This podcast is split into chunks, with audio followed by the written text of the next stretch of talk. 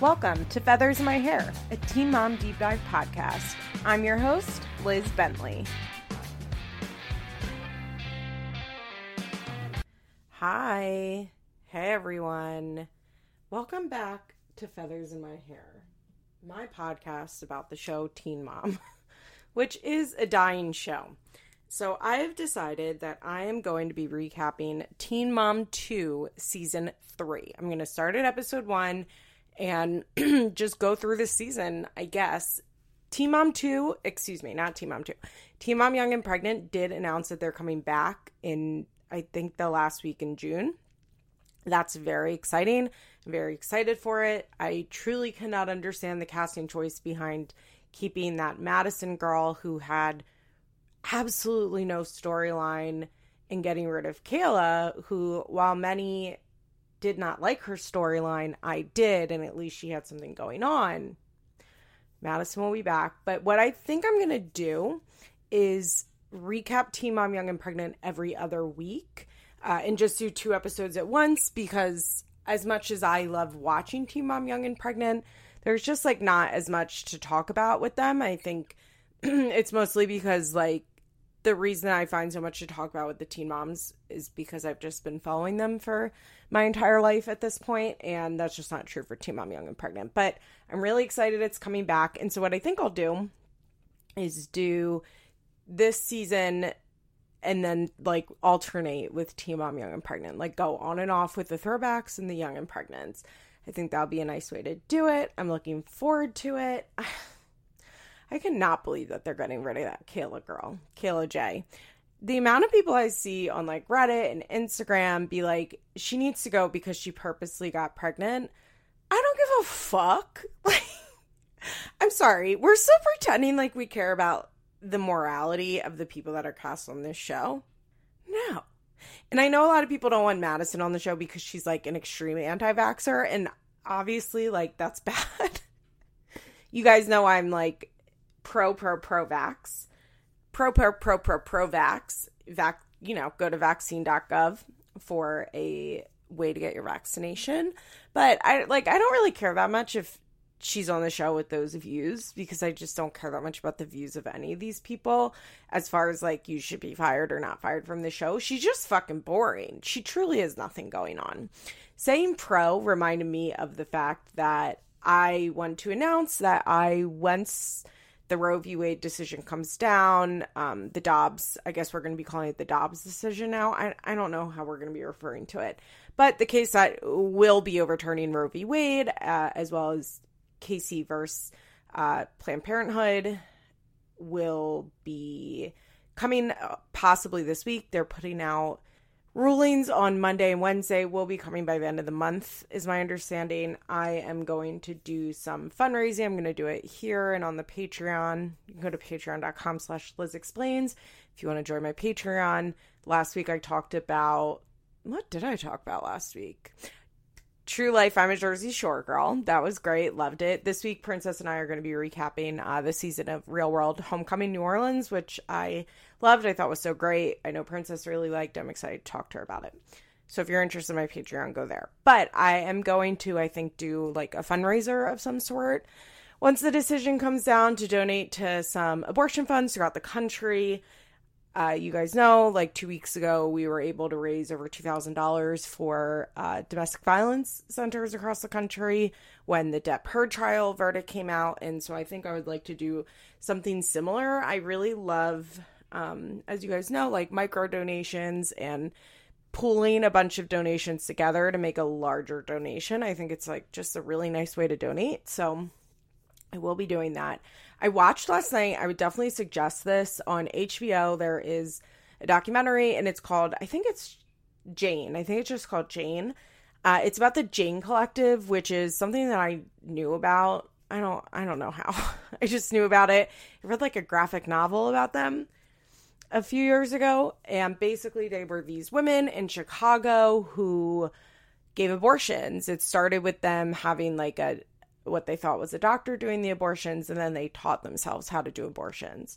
It's a really fascinating story. They did really important work. Um, it was a really great doc. but I will say the end of it was the woman talking about Roe v. Wade being passed and how it changed everything and there was no longer a need for their work and they could like move on and you know it it ended on such a positive note that I was really upset and crying um because you know it, like we're possibly 3 days away from Roe v. Wade being overturned in this country. So that was a really good documentary. I really recommend watching that if you're interested in just like the history of illegal abortions in this country. And also, I will say, in some ways, it made me feel I don't know, it made me remember like we don't have to go back to like do you know the mob used to be like in charge of giving illegal abortions? We don't have to go back to that like if women organize, you know? that like even if it is illegal, like there can still be safe abortions. I've read a lot about how medical abortions really create like a very different conversation in terms of a post Roe world versus a pre Roe world. Um, there is a safe way to get women pills to have a medical abortion in 2022 that did not exist in, you know, pre 1970, whatever, two. What year was Roe v. Wade? I don't know, early mid 70s so that is a little reassuring but yeah i want to raise some money. It will make me feel better and everything i do is selfishly motivated. I just i can't believe that like that this is happening. I mean i can believe. I knew this was going to happen. Um well i mean as soon as uh what's her face got appointed right? Well really as soon as uh kavanaugh got appointed but then especially amy coney barrett and then when they had the arguments back in December, it was like the writing was on the wall, and I was really upset about that. So in some ways, it's good because I kind of got that like extreme shock and sadness out of the way back in December. But yeah, it's still it's very shocking. It's very scary. I'm, I'm very worried. But there are collective actions that we can take as a society, and it's going to be real fucking hard to regulate traveling for abortion for the government and of course that is going to hurt the most disenfranchised women but the reality is like in the states that are going to have illegal abortions as soon as Roe v. Wade drops, um, those women already essentially can't get abortions. Like, I don't know if most people are aware, but like many states have one abortion clinic, like one in the whole fucking state. Um, it, and they have like all of these crazy regulations around getting one. So the people on the ground doing the work. That's another thing is that like there's so many activists and uh organizations like already on the ground doing the work that are like i mean i don't think anybody can ever be ready for this but like are ready for this. Um even in the state of pennsylvania i was reading something the other day that we had in the 80s 115 abortion clinics by like the early 2000s it had like decreased to half and now there's like 26 or something. So I mean, and that's in like a pretty liberal state. So imagine, you know, people already can't get abortions. They already can't get abortions in these trigger states as we're calling them. So yeah, that that's my depressing little news update. But keep an eye out. Follow feathers underscore pod.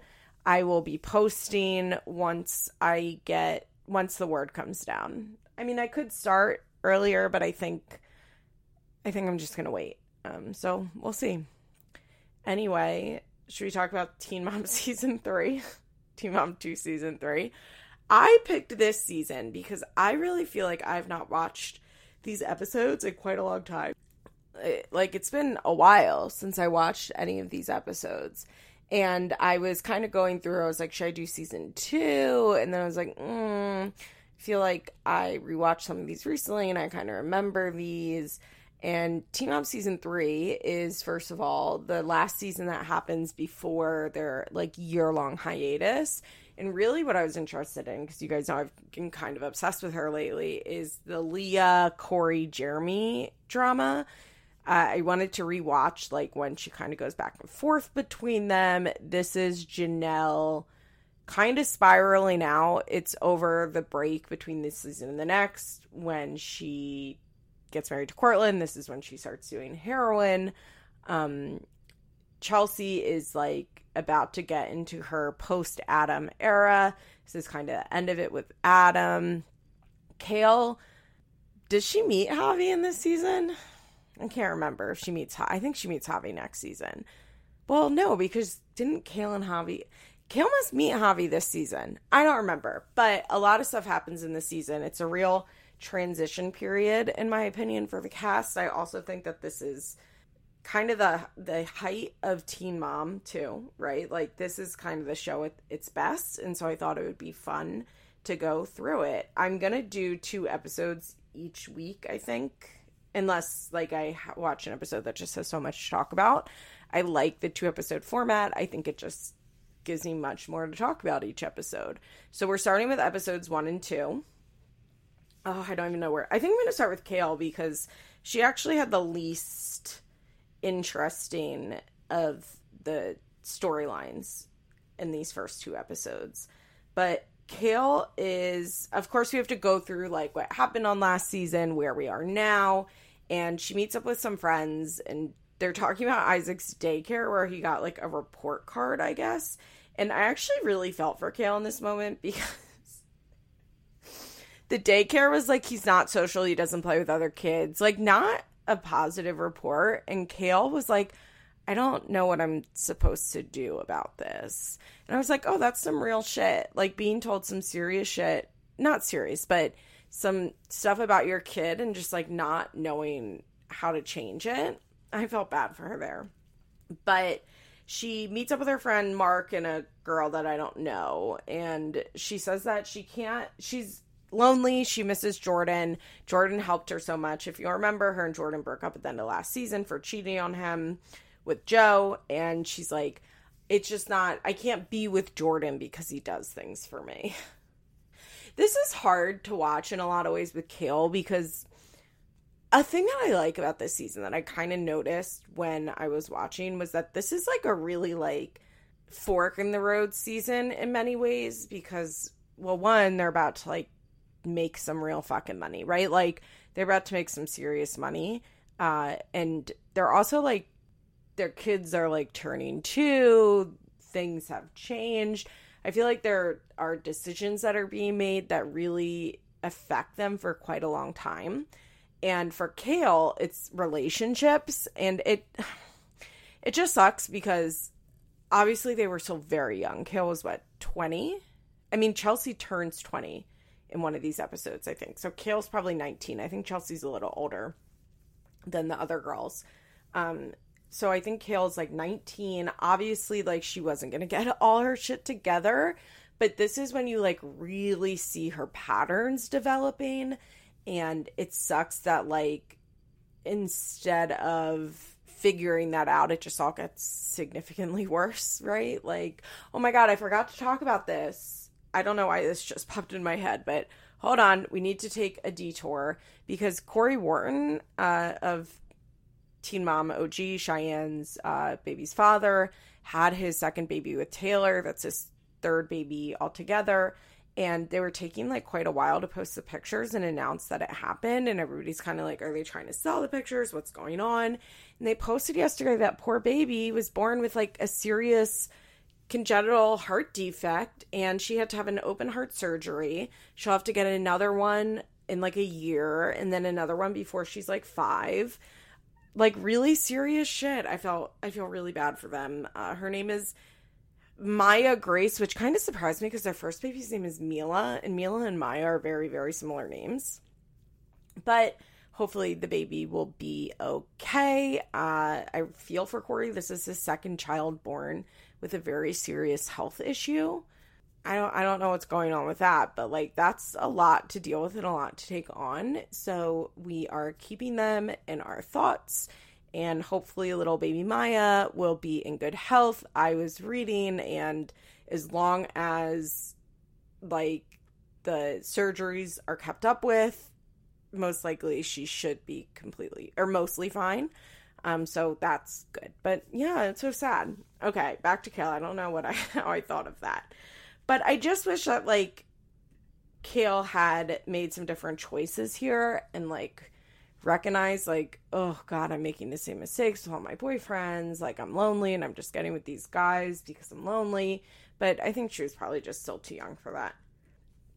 So Kail lets us know that she hasn't seen much of joe because he's focusing on his music career.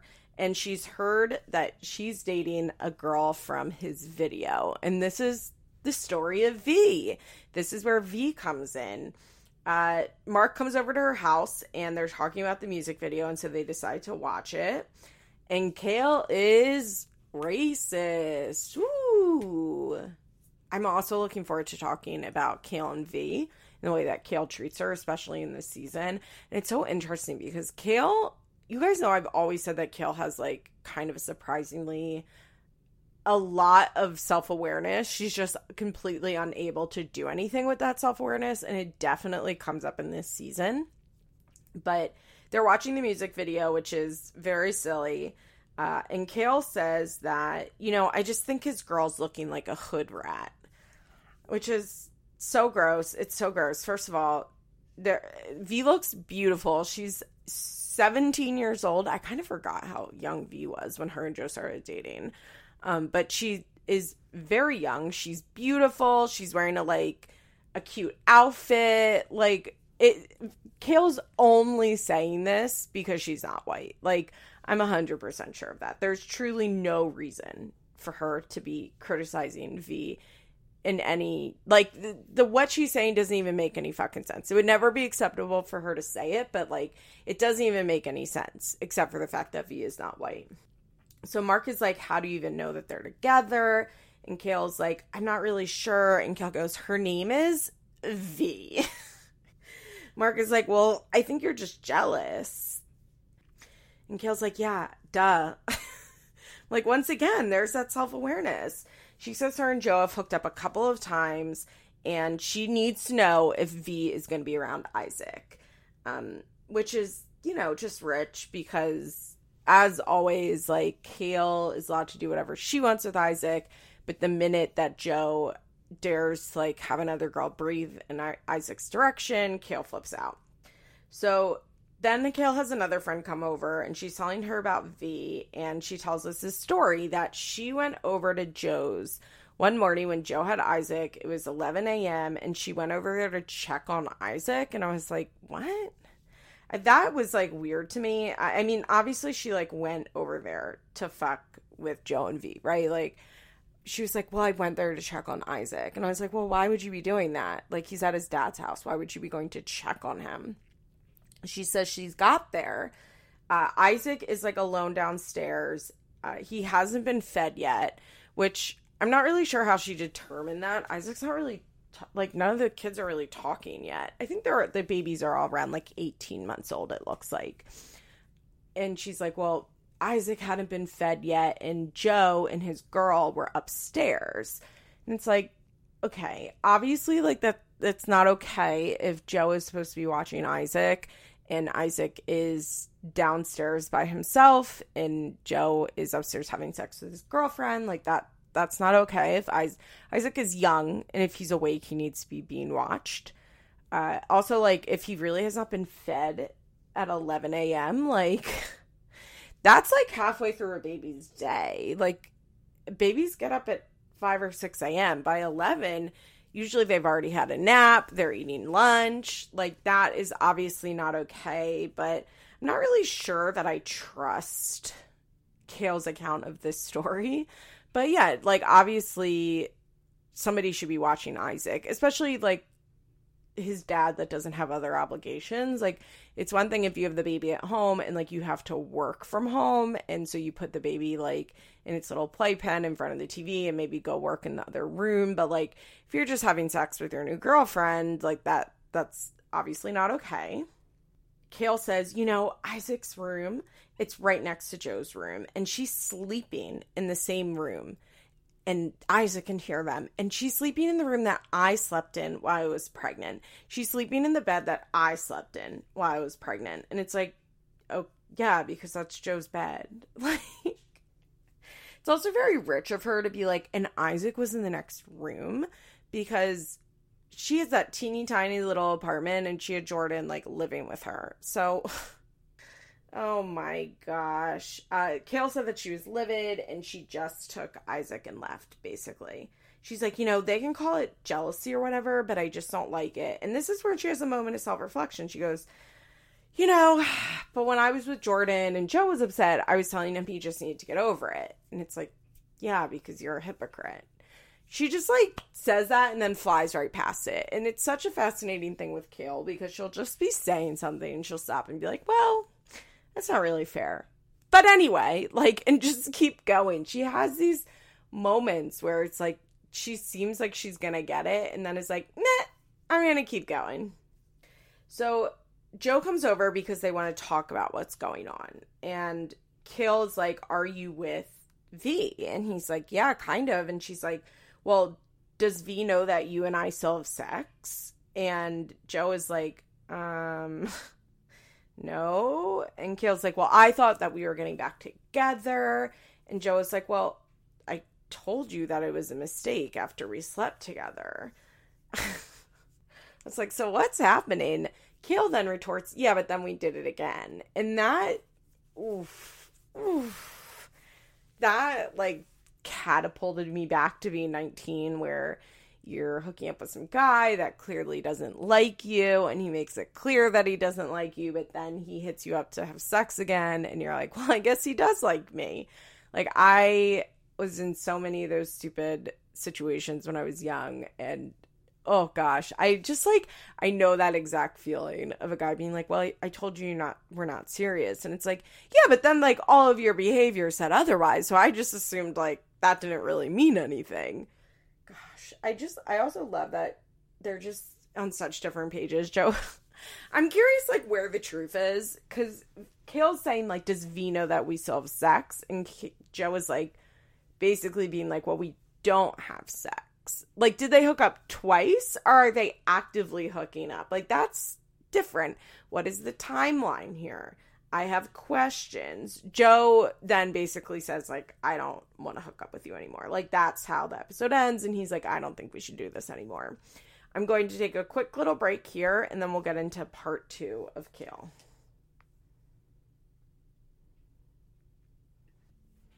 So in episode two, we meet V. Isn't that so exciting? Kail has a lip scar, like a scar from her lip piercing that is so visible. Oh my God. Someone tell Gen Z to never let anybody near their face with a piercing gun. Well, I guess they don't use guns because that shit does not heal. It looks so bad. It's all I can look at when I'm looking at her face. Kail lets us know that she's regretting cheating on Jordan. Basically, being like, well, she tells her friend, well, Joe has a girlfriend. Well, girlfriend with like air quotes. And she's like, they're just really having sex. And it's like, Kail, you little bitter Betty. the funny thing is, Kail keeps being like, I know I'm just jealous. it's like, okay, so like, do something with that knowledge, Kail. I'm begging you. It's funny in AA, in the big book of AA, there's a line where it's like, self knowledge avails us nothing. And it's always what I think of when I hear Kail talking. It, what it really means is that, mm, do I want to get into this? Basically means that like knowing you're an alcoholic doesn't stop you from being an alcoholic. Like knowing that you cannot stop drinking is not enough to make you stop drinking, which I actually found to be very true. I had all of I like knew exactly why I was the way that I was for many things, and then there was like a brick wall that I could not permeate. It was like I could sit down with a therapist and tell them every single thing that was wrong in my life, why every single thing was wrong in my life, and then was like, okay, like that's it. Like can't do anything else about it. Like i just couldn't get past that. And i kind of think that's where Kail is. Not calling Kail an alcoholic but i do think that's true for a lot of people with like mental health issues that still have like a good sense of self-awareness and like knowledge about themselves. And it's really frustrating because it's like i know exactly what's wrong and i can't fix it. And i would say Kail probably could relate with that now. I'm sure at the time she didn't think like that. Kail and, V. Kail tells her friend that she's going to call Jordan because she is lonely. Oh, she also decides that she's going to call her mom. Now, this is really sad. This is really fucking sad. So for the first time in many years, basically Kail doesn't have a boyfriend, right? Like we know Kail goes from relationship to relationship to relationship. And ooh, it's kind of heartbreaking in this episode because you see why she's doing it. You see directly why she's doing it. She doesn't have a boyfriend. She's feeling lonely, so she calls her mom. She's like, I just want to have a relationship with my mom. Maybe now that like I have nobody in my life, I can work on things with my mom. And you know, there's been a trend in the last few years on Reddit I've noticed where people are like, maybe Susie isn't that bad. Kail's such a fucking liar that I don't believe anything she says. And like, I will die on the hill that Susie is that bad. Like, I will die on the hill that Susie is a terrible mother. And all you have to do is watch shit like this. And people be like, well, you know, she let Kail live with her for a little while. It's like, yeah, that's her fucking mom. Kail is 19 years old. She is lonely. She calls her mom. She's like, Isaac, maybe your mommy will, maybe like grandma will call us back. She leaves a message and it's like, I just want to talk. She tries to call her mom again and her mom has blocked her number. that is so fucking sad. That is so incredibly sad. Kail is so young. She is so desperate for love. She knows her mom cannot give her that love, right? Like, I think Kail, of all people, is very aware of that, even at 19, that her mom is not there for her. But she is lonely and not sure what else to do. And so she does the thing that many children do when they're lonely is reach out to their parent because that's what we're socialized to do even if we're in a not so healthy family and like hearing the recording that her mom blocked her number was oh I just felt so sad for her. I felt so fucking sad for her. And it's like, oh, yeah, this is why Kail is the way she is. Now, does that excuse all of her behavior? No, of course not. We don't need to get into it. We know that mental health, like, excuses things, or it's an explanation, not an excuse. By the way, you know what I find really stupid? Um, I guess the people on last podcast on the left, which is a podcast I viscerally hate, like, again, the I turned it on not really just thinking it was like another true crime podcast, and their voices made me want to die. Like I I cannot fully explain it. I wanted to throw my phone across the room.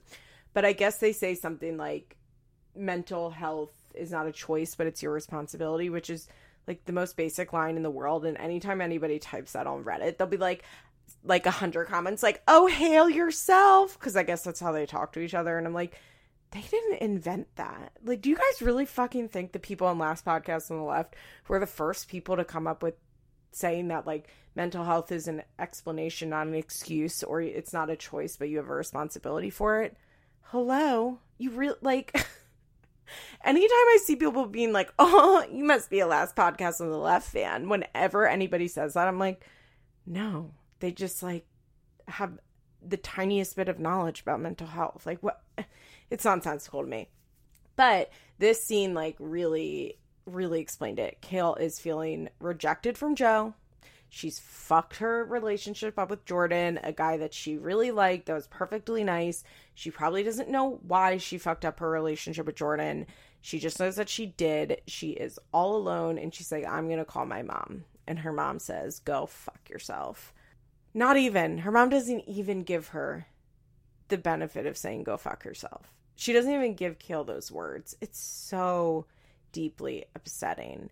And, you know, a person with a healthy family, like let's take Chelsea, for example. Like every time Chelsea got dumped by Adam or was hurt by Adam, she could call her dad sobbing or her mom, and they would come and pick her up and cuddle her and love on her. And yeah, it took her a while to like finally get rid of Adam and like God only knows what trauma Chelsea had in her life that like made her open to somebody like Adam. But eventually she got there, right? And she found a healthy relationship with a good person. And I like I have to wonder what Kail's life would look like if after her rejections she was able to turn to a parent that loved her and to cry to them and look to them for support and she received that support back right? Like I I have to wonder. But instead, Kail makes herself vulnerable. She calls her mom, leaves her a message, doesn't hear back, calls her mom again, and her mom blocks her. Like that fucks you up. That fucks you up. And the lesson is don't you dare be fucking vulnerable. Don't you dare. Don't you dare be vulnerable and like let somebody be there for you because they're not gonna you're not you're not and she's been learning that lesson her whole fucking life from her mom and her father who wasn't in the picture at all and it's just so oh this really made me upset and so she's like well then i'm gonna call jordan and get back together with jordan. And it's like oh my god. Oh it's so hard to like watch their behavior in these early episodes knowing that for most of them like nothing really changes. But basically we see Jo and v go out to dinner and they talk about the fact that Kail is jealous and Vee's actually really generous about this. And she's like, "Yeah, I don't I mean, I don't blame her that she's jealous. Like that's your baby's mother. Like this is a hard position to be in." And she's like, "I just want to be on good terms." good luck.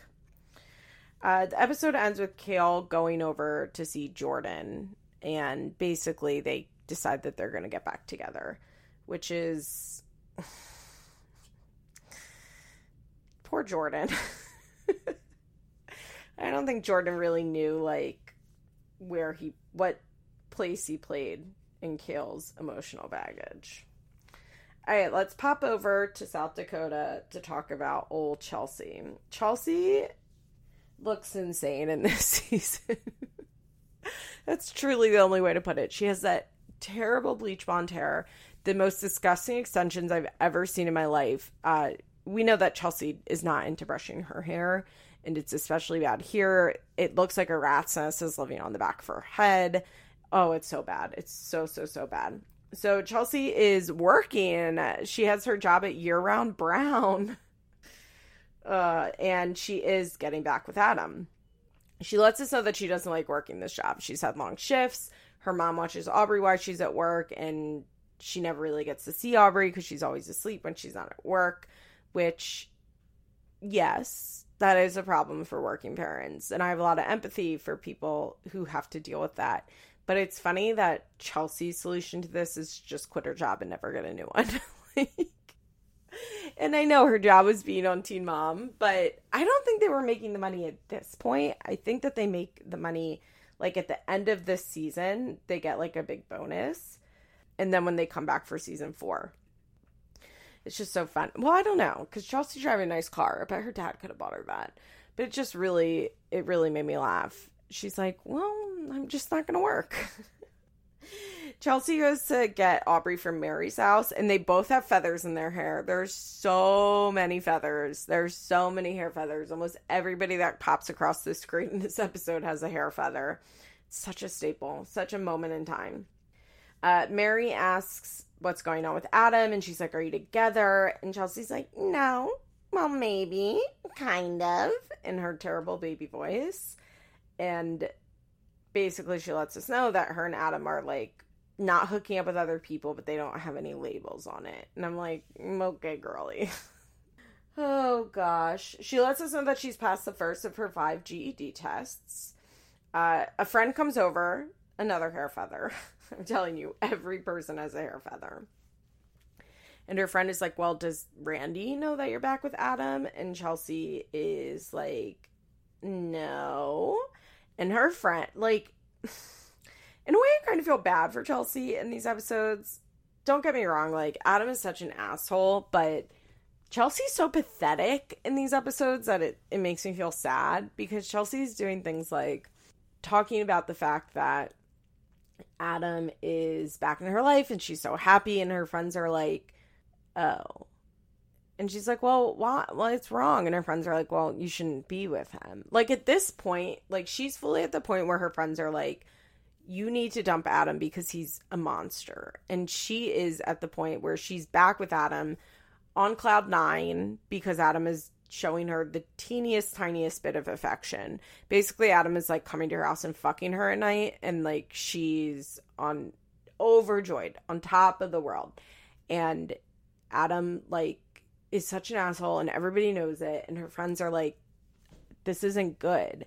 And Chelsea is in that stage where I think she is starting to like kind of see that everybody around her is not going to like support her being with Adam and she's like upset about it because her friend is like I just I don't this isn't good like I don't like this and Chelsea's like mad she's like okay well I'm really happy okay gosh she says that she really envisions her future with Adam in it and this is a really funny moment. Her friend goes, Well, I'm just like nervous that he's back in the picture. And Chelsea goes, Well, he's always going to be in the picture because of Aubrey, so we may as well just be together.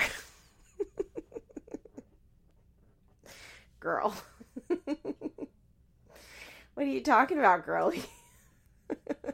Gosh. She like snaps at her friend. Like she's mad. Then her and Adam go out for dinner. Chelsea is like over the moon that Adam is going to like sacrifice an hour of his time to go out to dinner where she could go buy him dinner with Aubrey. It's so bad. It's so bad. Um and Aubrey is acting up just in a typical baby way. She wants to be held. She doesn't want to sit down. She's like throwing herself all around. And watching these scenes and like imagining what Cole would be doing is just so it's like wow. Adam is bad enough on his own, but now that we've seen the way that Cole like worships Chelsea, it's even harder to watch Adam because Adam is just laughing and it is like Chelsea is trying a little hard to control Aubrey in a way that probably just isn't going to work cuz Aubrey's a toddler and I get why Adam's kind of laughing, but Chelsea's like, "Adam, help me. Help. Stop laughing. Help." And you know, Cole would have like t- picked Aubrey up, walked her around the restaurant. Like, there's just Adam is such an asshole. he is such a fucking asshole. Like, every time he's on screen, you are watching him abuse Chelsea, basically. And it's so hard to watch because Chelsea is so desperate for his love and approval. Oh gosh, it, it's really tough to watch. And so Chelsea he's being like, Aubrey, you're being naughty. Classic Chelsea. Aubrey is, you guys know, my favorite teen mom kid at this age. I just think she's so fucking cute and funny, and her little voice is so cute. But Adam gets a phone call, and he's like on the phone, and she's like, Get off your phone! and then once he does, she's like, it just feels so good. It feels so good to be hanging out with you and Aubrey. and Adam's like, yeah, like I really like it. It makes me really happy. And Chelsea goes, really? You like it? the episode ends with her being like, you know, it's just really good that we're not rushing into anything and like putting a label on what we are. What? What? God, she is so desperate to keep Adam around that she'll say anything. And so in episode two, uh, she lets us know that it's her birthday tomorrow and Adam's coming over because he has to work the next day and he's going to be giving her her gift. And he gets her a promise ring. Chelsea truly is going to self combust out of joy. Like, I know this is terrible, but there is something funny about watching like it's not funny because Chelsea was in a very abusive relationship with Adam. I want to make that clear. But Chelsea is just so funny looking in this season. Like her outfits and her hair and her makeup are so insane and they're just so different from the Chelsea that we know now that watching her interact with Adam and watching her like bursting with joy just really it just makes me laugh. I can't help it. Adam says it's a promise ring, a promise that he wants to be together, and a promise that this time it's going to be real. And Chelsea immediately slips it onto her left hand, her ring finger, and is like, Great, we're engaged. she keeps telling people it's an engagement ring and then goes, Just kidding. And I'm like, Are you? Are you just kidding? Because I I'm pretty sure in her head, she's like, you know, she says, like, Amber, we're fiance now. Like, I really, I really think that Chelsea's like, okay, cool, we're engaged. Because she says it a lot. She says it to multiple people and then goes, mm, I'm just kidding. No, you're not, girl. No, no, no, no, no, you're not. So she goes out to lunch with her friend and does the engagement ring thing. And her friend is like, So he's promising you what? Like, nobody is happy for her. Oh my gosh. Also, it's so funny that Chelsea and her friends always dress exactly alike, no matter like who she's friend. Like, she has totally different friends now, but they all are identical to one another. But it's funny because back in these episodes, all of her friends are identical to her. Chelsea quits her job. She gets into a fight with her manager. Basically, she goes over to her mom's house to tell her this, and she lets us know that. Oh, no, wait. Sorry, she's at lunch with her friend, and she's telling her friend this. Sorry, sorry, because this is when her friend notices the ring, and that's when she does like the engagement ring joke. But she says she got into a fight with her manager. She called out of work, and they told her that she was being irresponsible, and she cried, and then she quit. because she doesn't want to go back. Chelsea says she loves the ring because Adam never buys her anything. And I'm like, yeah, I really, I really, really, really believe that. Randy apparently has no idea what's going on in her life. He doesn't know that she's back with Adam. He doesn't know that she's going to quit her job. Uh, and Chelsea quit via voicemail because this is Chelsea. You know, this is Chelsea Huska Hauska. How do you say her last name? Hauska, right? Chelsea DeBoer, who has never been able to be confrontational a minute in her life. I'm still not over her refusing to answer the door when Grandma Donna came over to talk to her. She's such a little baby. She's such a little baby in a way that I find incredibly annoying. But yeah, she quits her job. So she goes over to her mom's to talk about it. And her mom sees the ring. She shows her mom the ring and she does the engagement ring joke again and tells her mom it's a promise ring. And her mom goes, So what's the promise? oh, gosh. She tells her mom that she quit the job. And her mom's like, Well, did you give two weeks? And she says, Mom, I couldn't. Mom, they were mean to me and I got my feelings hurt and I just couldn't go back there. Uh, she's having a little birthday get together at Randy's. He's having a little barbecue. She's having friends come over, and her friends come over to the house. They see the ring and they're like, Does Randy know about this? And she's like, No. And it's so obvious that Chelsea wants to tell Randy. I mean, Chelsea loves and is very close with her father. And I just think it's like very funny to me that she's like pretending like she doesn't want Randy to know because she wears the ring over to his house. She's like, Do you think if I put it on like my middle finger, he won't notice it? And her friends are like, Yeah, he's gonna notice it, which is exactly what happens. She does the engagement ring joke again, by the way, and her friends are like, What? you know, it's bad that when you like tell your friends as a joke that you've gotten engaged to your boyfriend and they're like, Oh no. like, take take that as a sign so they're at Randy's. He's like, So, what's that ring? Um, and she's like, Well, you know, it's from Adam. And her friend goes, Did he buy it himself? Which is a question I had as well. Randy is not happy. She also tells him that she quit her job and she's like, It's my birthday. You're not allowed to be mad at me.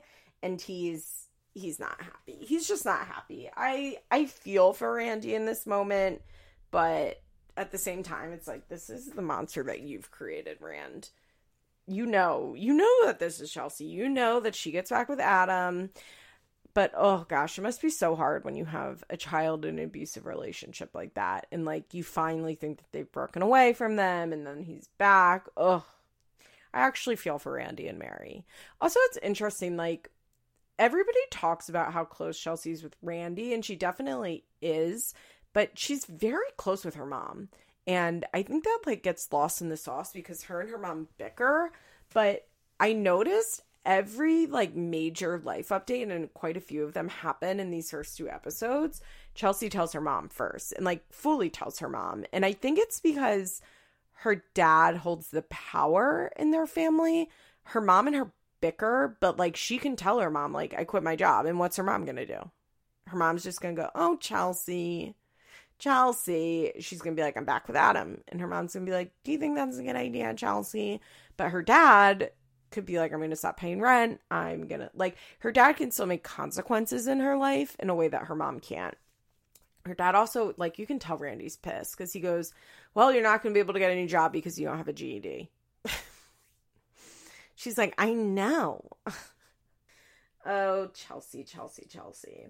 All right, let's talk about old Leah, who ended last season filing for divorce.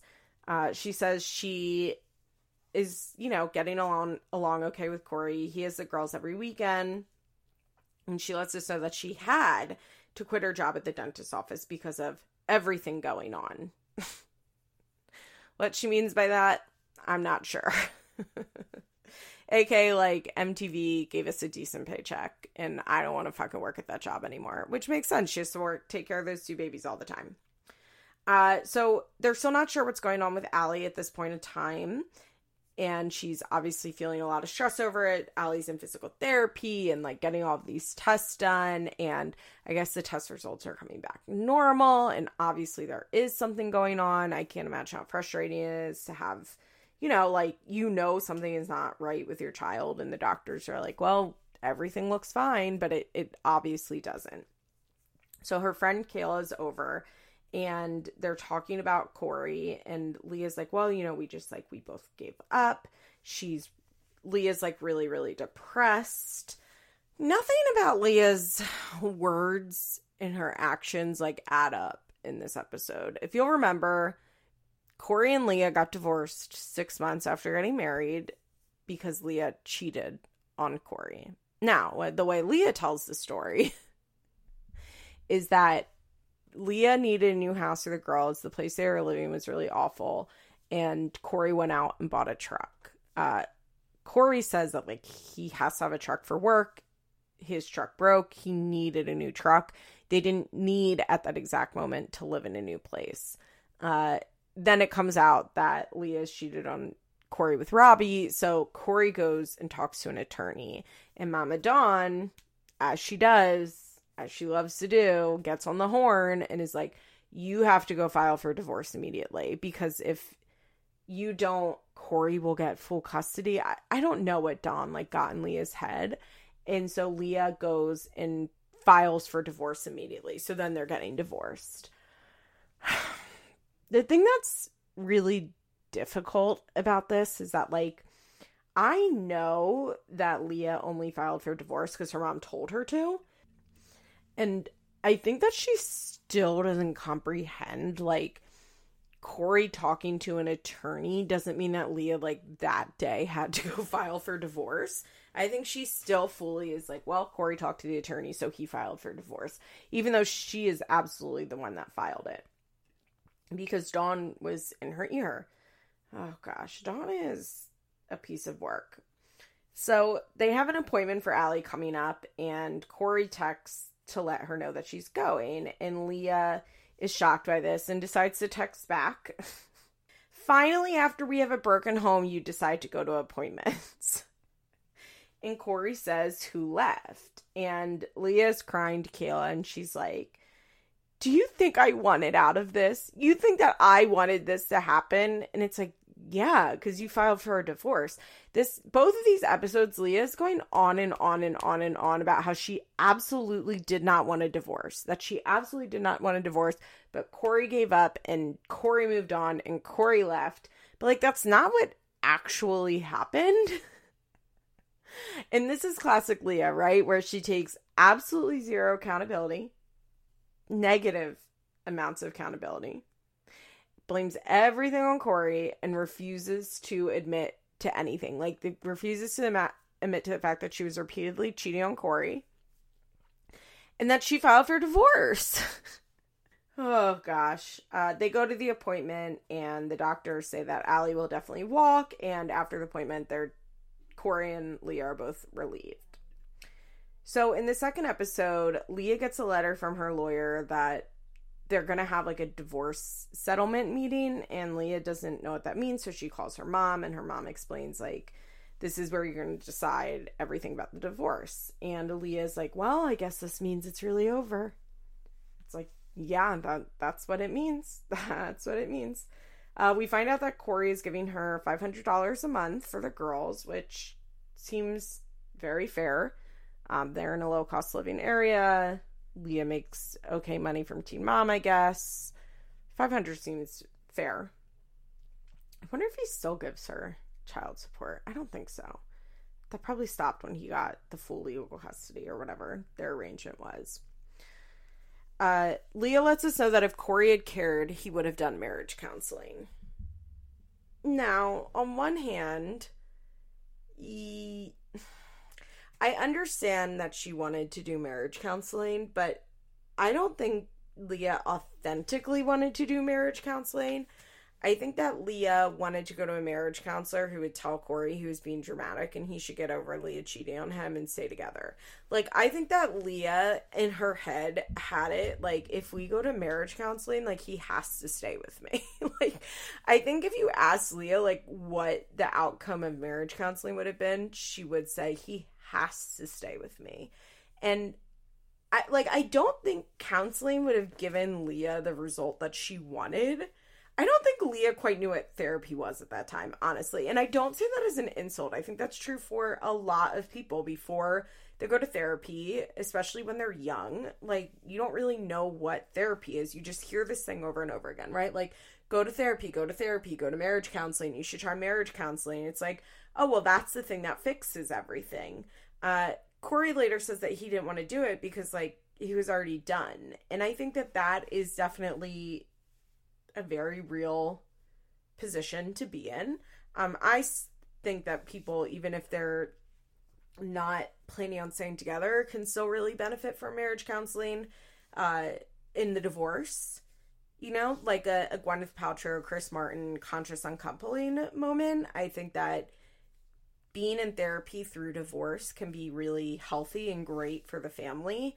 I was talking about this with someone recently who's been in marriage counseling for quite a while and is you know, not totally sure like what her relationship is going to look like. And I was saying, like, well, you know, if this ends in divorce, but like a healthy divorce, as healthy as divorce can be, they have children and a house and, you know, they have a, whole life together. They've been together for a very long time. But I'm like, if you come to that conclusion in like a, a healthy, respectable way, and you guys can like figure out co-parenting and division of assets and all of that shit in therapy, then like I don't think that's a fail of marriage counseling. I think that actually is a successful marriage counseling. And she was like, "Seriously?" And I was like, "Yeah, I really I really do because the reality is is a lot of people that get divorced like blow their fucking lives up and blow their kids' lives up, right? Like understandably, it's just a really really hard position to be in." and I I was like I just I think that like if you go to marriage counseling you both like really put in the effort and you find that you don't want to be together I don't think that's a a fail. I think that's actually a positive because then you two can like come to a decision together and like make be making an active choice and not either like slowly dying of resentment in your marriage or have like a big fucking blow up or somebody cheats or like something really catastrophic happens that really fucks up your life. And so I am like pro, even if you don't want to be together, like it could still be really beneficial for the two of you to go to counseling through your divorce. But for Leah and Corey, like marriage counseling wasn't going to do shit. It wasn't going to do shit because Leah had so many issues that she clearly had not dealt with. I will say Leah didn't seem high in either of these episodes, but you know, I'm going to be on the lookout. You know, I will be on the lookout. So, Corey and Leah are going to have this. Sorry, I just lost. Oh, they have their divorce, or they have a talk. Sorry, sorry. I totally lost in my spot where I was. And Leah's like, you know, like we both had trust issues. And she's like, I never wanted a divorce. So once again, it's like, well, when you file for divorce, you get a divorce, you know? There's just this issue of Leah never like fully accepting cause and effect. And we see it continuously. And I don't think she's gotten a lot better in it, honestly. I think that Leah kind of sees everything as happening to her, not happening because of her. So they have their divorce mediation, and it went okay. I guess they decide on everything, and Leah and Corey are talking after it, and they're like, you know, I think it went okay. Corey's gonna get the girls for three weekends every month. Leah gets one weekend, and then she has them throughout the week. And Corey says something like, Well, it's not final until the judge signs off on it. And Leah's like, Well, yeah, it is final. And Corey's like, You know, this isn't what I wanted. And Leah's like, Well, what do you mean you didn't want it? And he says, You know, I just, I knew that counseling wouldn't, wouldn't work because I was already over the limit. And Leah's like, You gave up. You gave up. Leah, you had an affair. It's crazy. It is crazy to me how Leah is acting like she did not have an affair. She is truly acting like that's the least important detail here. She's like, yeah, so what? I fucked Robbie. Who cares? That has nothing. That has nothing to do with anything. like, she's really like, yeah, so what? What? What's your point? What point are you making here? If you say that she was fucking somebody else, and this is what I mean when I was saying that I know more about marriage than Leah, because this is what her marriage was like. uh, Corey's like, well, you know, I just I didn't want to chase you. And I she's like, I didn't ask you to chase me, but I I think she did. I think what Corey is saying, like, you went to the lawyer and you filed for your divorce and you expected me to come begging for you to take me back, and I wasn't gonna do that. And Leah's like, Well, you know, I didn't expect that. I just didn't expect it. And Corey asks, I this I didn't really understand. He's like, "So are you happier now in your trailer or house with by yourself, or how it could have been with the four of us?"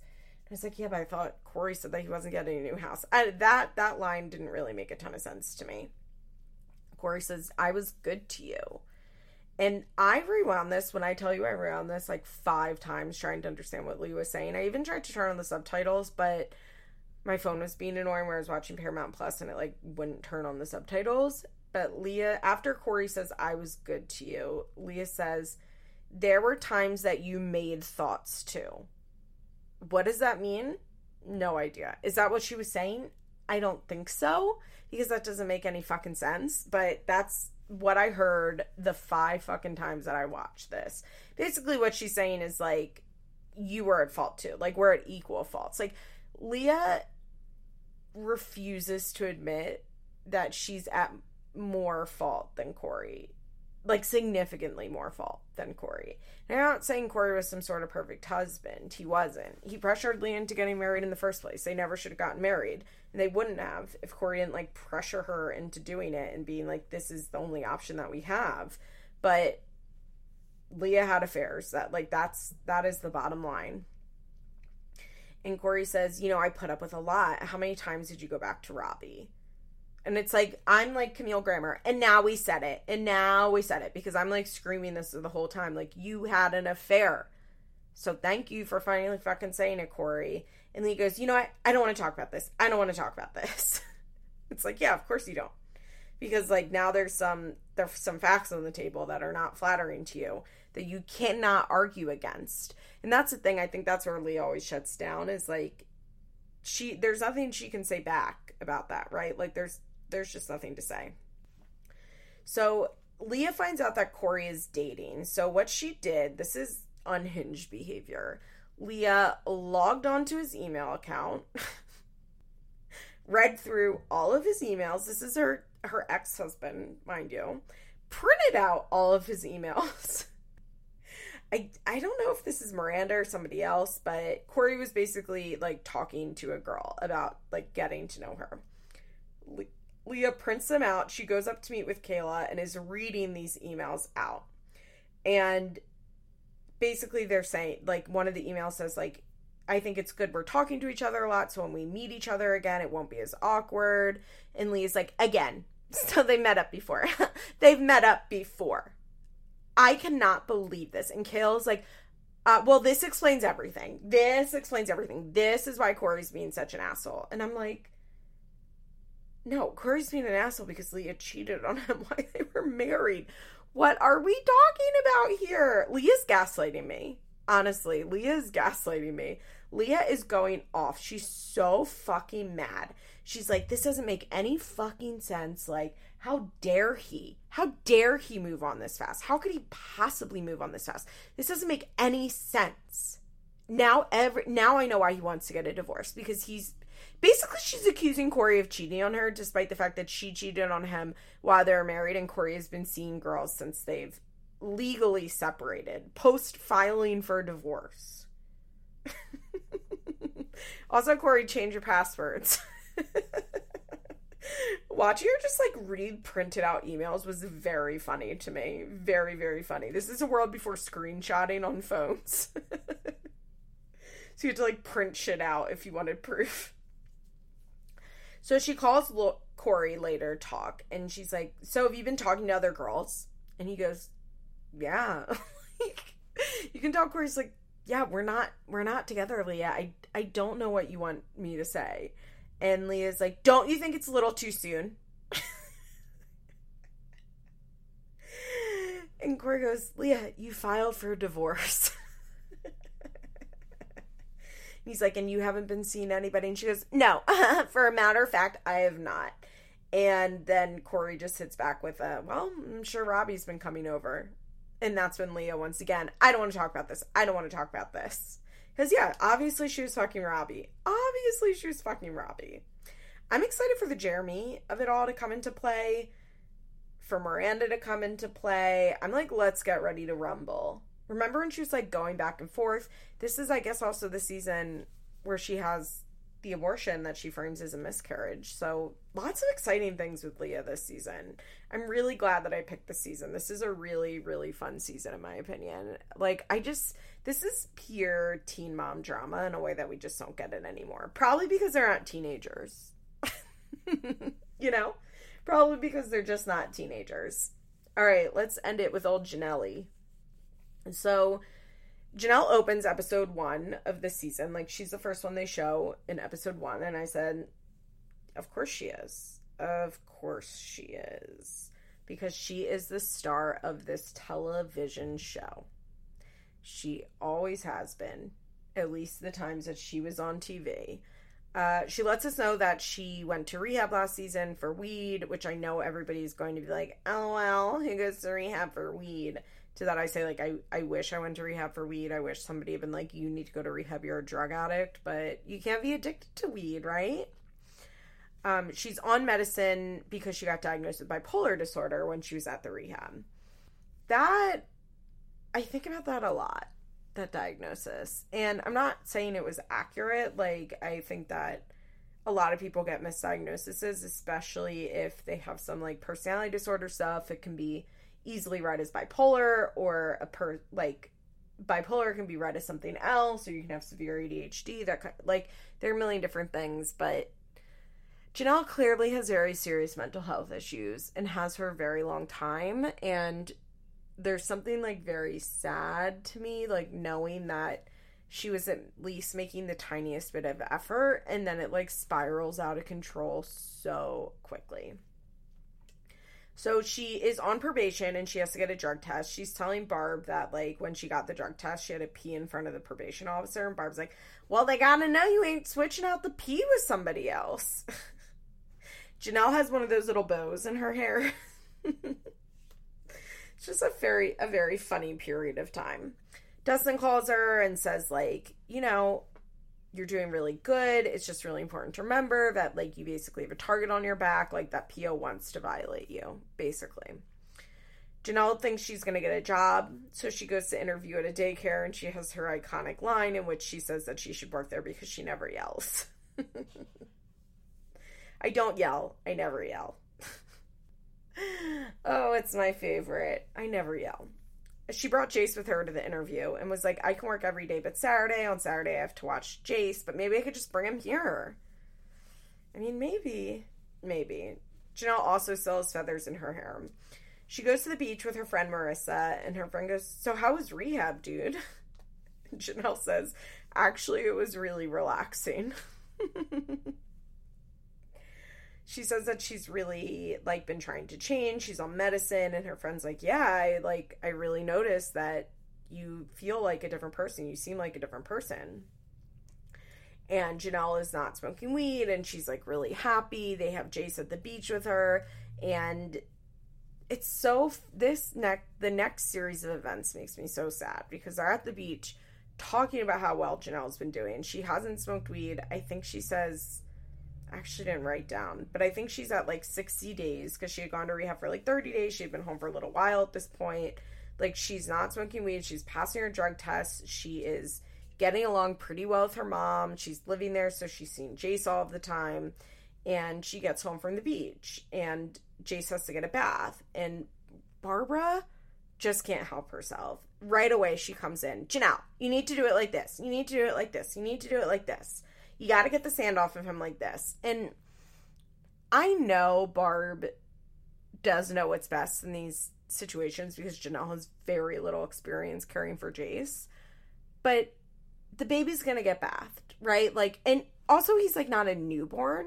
So, I mean, the kid is like 18 months or two. Like, he's fully walking, he's talking, like, he's a toddler. And I'm not saying you don't have to like be careful when you're bathing a toddler, but he's on an infant.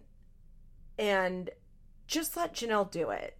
And this is like, I don't love to say this about Barb, Jason, Jenelle's dynamic because I do think like I think in the first season a lot of people are like Barb should have just let Jenelle try, and I don't disagree with that, but also like that was a real like a infant, a newborn baby who like it's really hard to just step back and be like, okay, you try when that person is being irresponsible and you have to step in for the safety of the baby. Like I I do get that.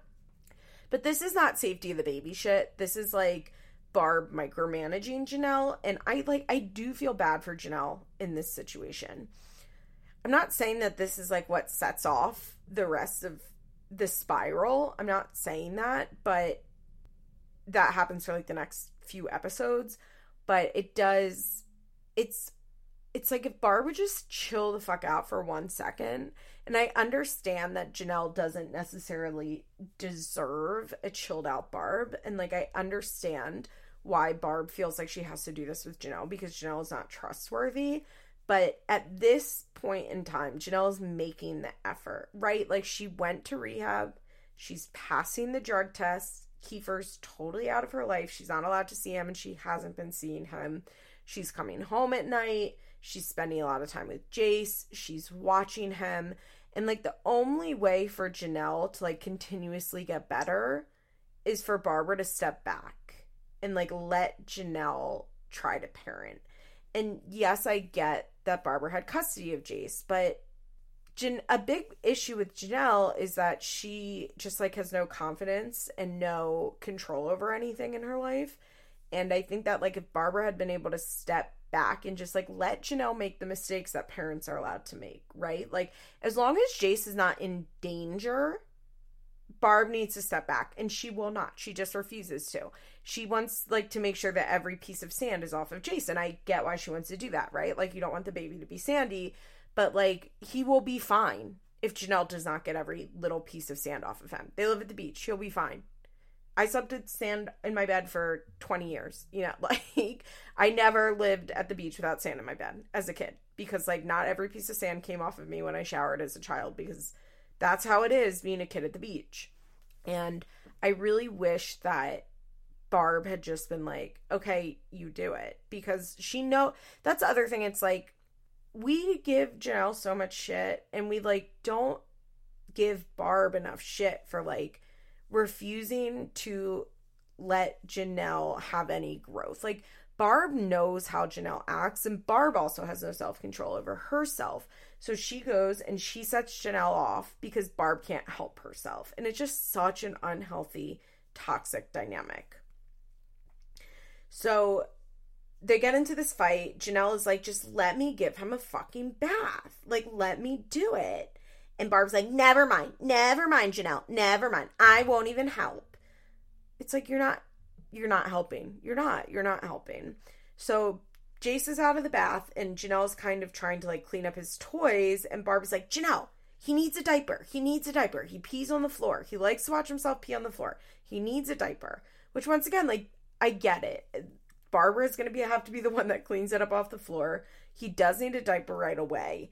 But like just get up and get the diaper then. If that like if that's what you're gonna do. It's like this escalating yelling that continuously happens and they get into a huge fight. Jenelle is like screaming of course. Uh you're tr- not letting me raise my child. Stop telling me how to raise my child And Barb then pretends like she has no idea why Jenelle's mad. She's like, I was just I was just telling you, he likes to pee. And this is something that Barb does to this day that I would find infuriating if I was Jenelle. And I get why she gets really upset about it. I don't think and a lot of people like necessarily pick up on this dynamic that Barb and Jenelle get into these like screaming fights, like absolute screaming fests. And a second later, Barb is like, wanting to laugh and joke around with Jenelle, and she's like, "No, go fuck yourself. I'm so mad." And Barb doesn't really apologize. She just like expects them to continue going on because obviously, like, I don't think the yelling is that big of a deal to Barb. I think that's like just how she talks and she thinks nobody should be upset about it. And like that's what's happening here. Like Barb's yelling at her and then she realizes like Jenelle's upset, so she tries to just be like, "Why are you upset? What's wrong? Nothing's wrong." That would really, really drive me nuts. So Jenelle storms out, and Marissa and Jenelle go out, and Jenelle smokes pot. And she tells her friend Amber comes over the next day, and she explains what happens. And basically, Jenelle's like, Well, I took one hit because Marissa was smoking. And then I figure I took another one, so I may as well take another one. And she said she had three hits of weed.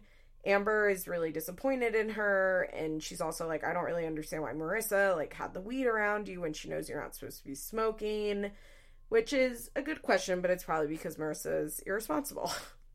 and Jenelle has a drug test next week, so she's not really sure what's going to happen. She's like, I shouldn't have done it, but it's so hard not to do it.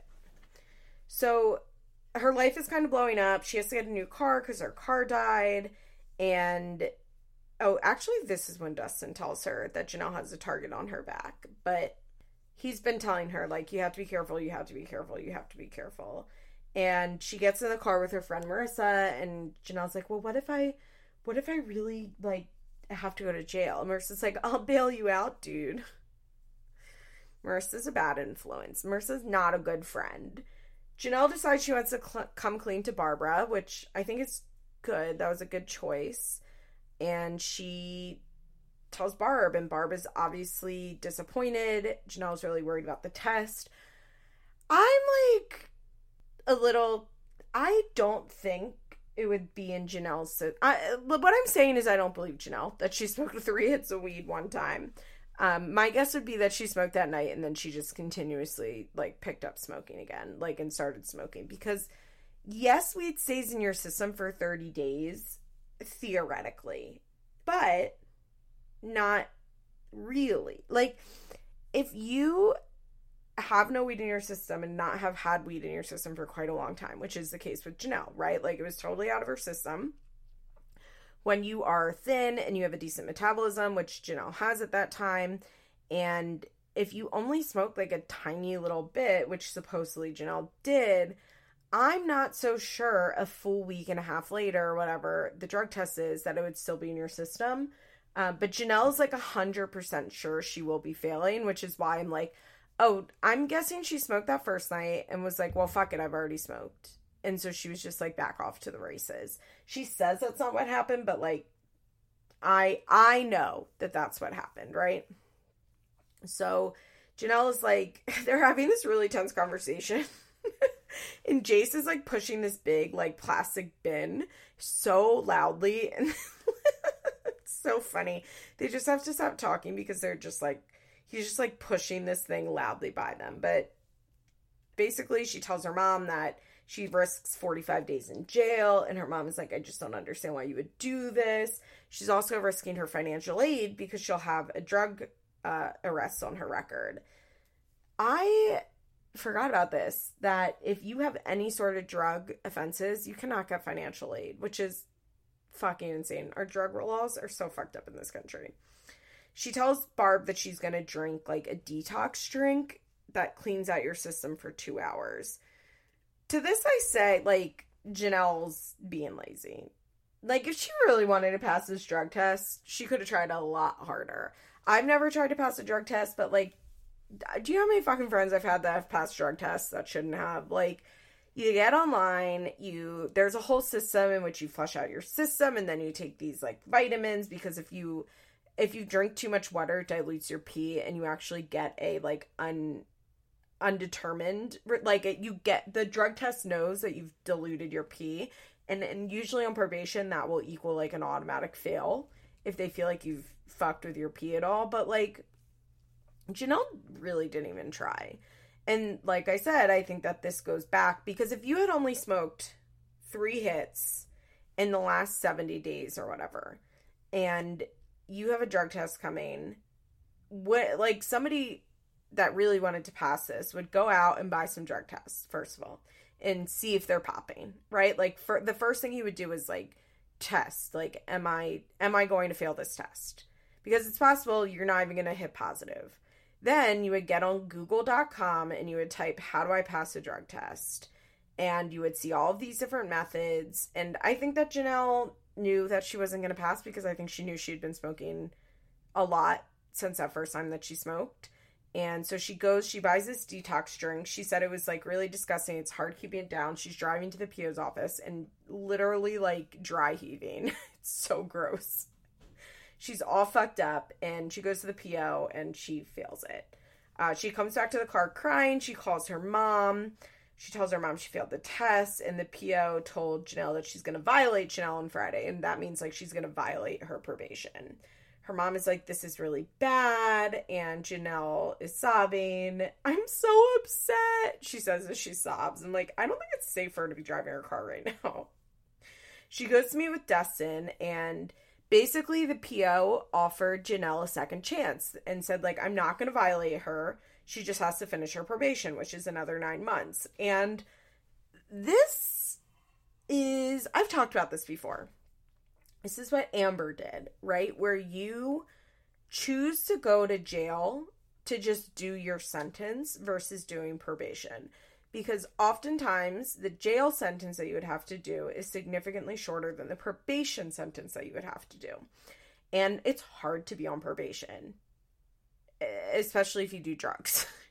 it's not hard for everybody to be on probation, but it's really hard for some people to be on probation. And so you have to spend like these months or these years with like this weight hanging over your shoulders that like you at any moment you could be sent to jail you have to pay fines you have to take these drug tests where sometimes not a lot of times but sometimes people will do what's called like maxing out their sentence so they'll just do the jail time especially on like a little misdemeanor which is what is going on with jenelle so basically i think jenelle had accepted like i'm gonna go to jail she was going to get up to 45 days and then she would get out of jail and just be done with her sentence, right? Like her sentence would be over. And then she could smoke weed and do whatever she wanted. And she would have to be on probation passing these drug tests for another nine months. And basically Jenelle says to Dustin, like, I I want to go to jail. I can't do this. I cannot stop smoking weed. This makes me really sad.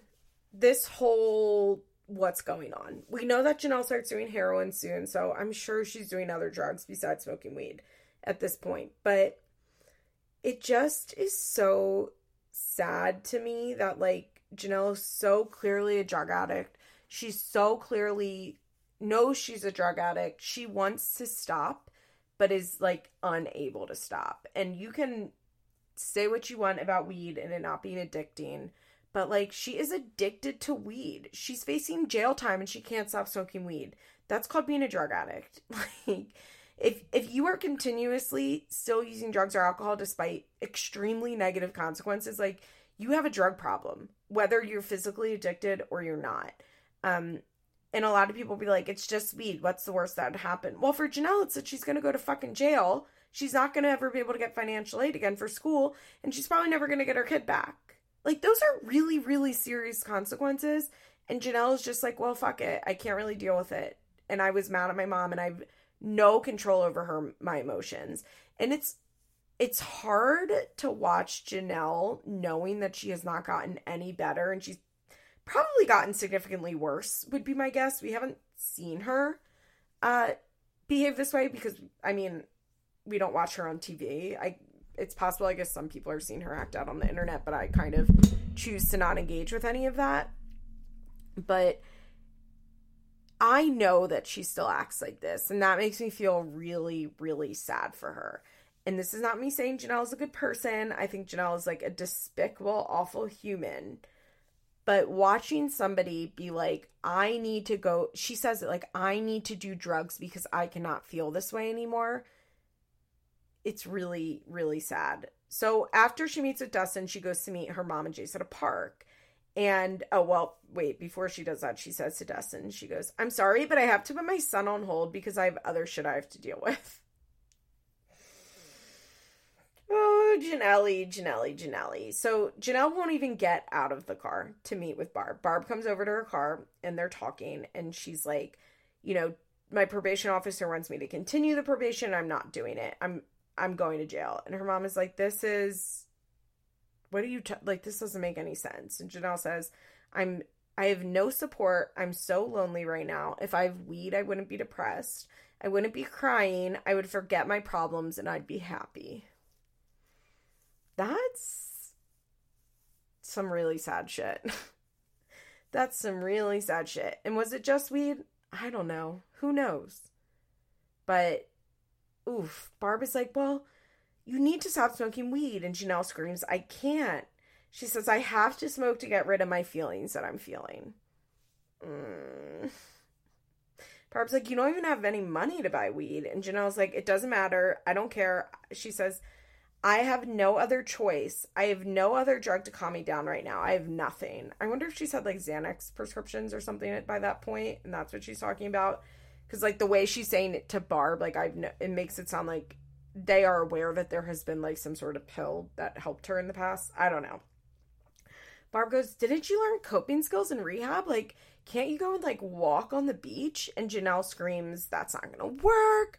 I just need weed. And she goes, I'm leaving. And she like tears out of the park as Barbara screams behind her, You're an idiot, which I don't think Jenelle even heard. And Jenelle is just sobbing as she drives. And I'm sorry, it's fucking sad. It's really sad to watch somebody who we know is a drug addict, who we know is facing serious consequences, just like be like, fuck it, I don't care. I don't care. I cannot stand to feel this way for another second that I am going to go risk all of these consequences. And I think that's what people who don't have substance use problems understand.